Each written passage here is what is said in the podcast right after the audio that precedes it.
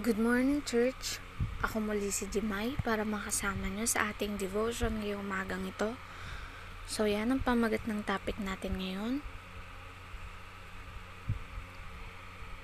Sa bawat pagsubok, may pag-asa. Amen. So, yan, buksan po natin ang ating Biblia sa Jeremiah chapter 29, verse 11. Sapagkat batid kong lubos ang mga plano ko para sa inyo, mga planong hindi ninyo ikakasama, kundi para sa inyong ikabubuti. Ito yung mga planong magdudulot sa inyo ng kinabukasang punong-puno ng pag-asa. So yan, Amen. Sa tuwing dumaraan, yung malalakas na unos sa ating lugar, napupuno ng takot yung mga puso natin. Lalo na kapag wala sa piling natin yung mga mahal natin sa buhay, yung mga kamag-anak natin na nagtatrabaho sa malayo, 'di ba? Buong magdamag hindi na tayo na, nakakatulog dahil nagbabantay na tayo, nag-aabang dun sa mga maaaring mangyari at syempre, nananalangin tayo para sa kaligtasan. Na sana Lord, matapos na po. Pero, minsan, sadyang tumatagal yung bagyo. Hindi ito umaalis hanggat hindi tatatapos yung galit niya at napupuyos niyang damdamin. Dahil kaya ng galit niya na iyon na paluhurin ka sa takot at kaya kanyang panginigin. Dahil alam natin na kaya ng kayang pumuksa ng buhay at ari-arian ng bagyong yun. 'Di ba kagaya na lamang ng bagyong Ondoy.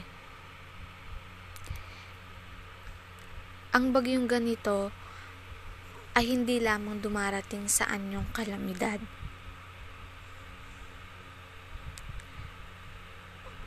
dahil makailang beses na rin binagyo yung buhay natin. 'Di ba? Kagaya ngayon na halos sunod-sunod yung mga dagok, mga pagkakasakit, mga mga alipusta, problemang pinansyal, 'di ba?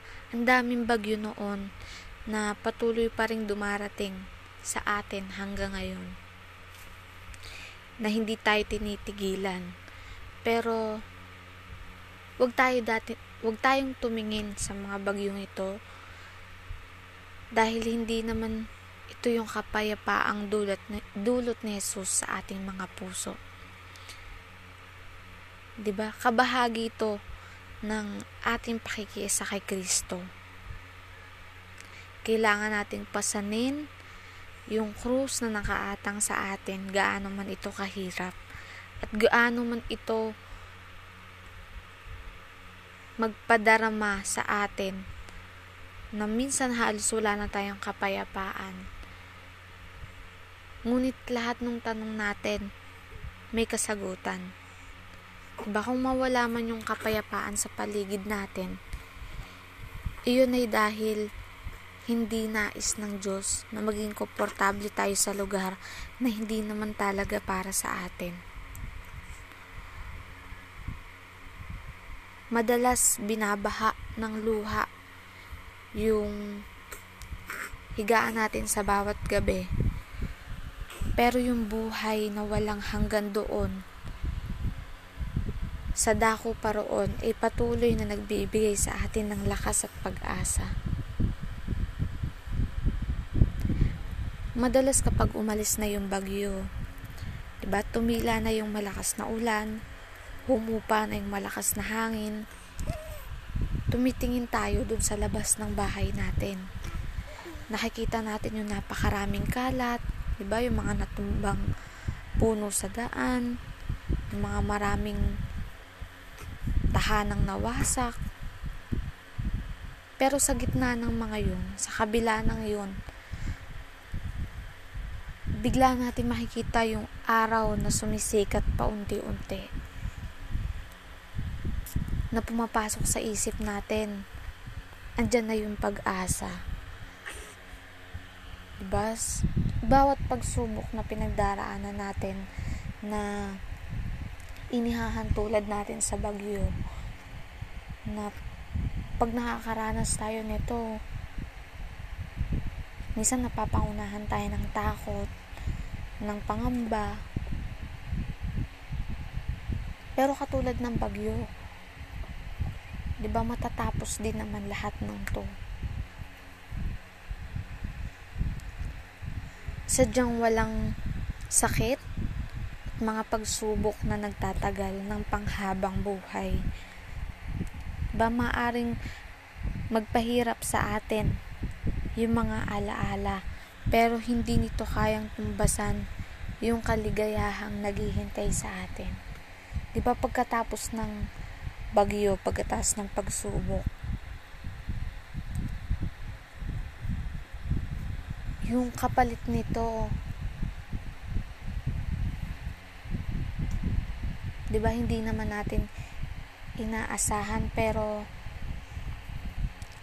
iba kumilos ang Lord sa buhay natin na gano man kadami ang problema na yan. 'di ba pag hinayaan natin yung Lord na mag-solve na ng lahat ng to. Iba yung gagawin niya talaga sa buhay mo.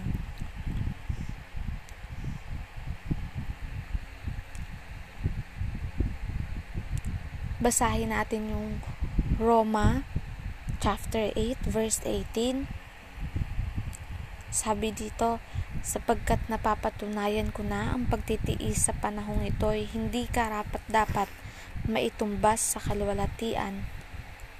Kaluwahat, kaluwalhati ang mahahayag sa atin. So yan. Amen. Let's pray.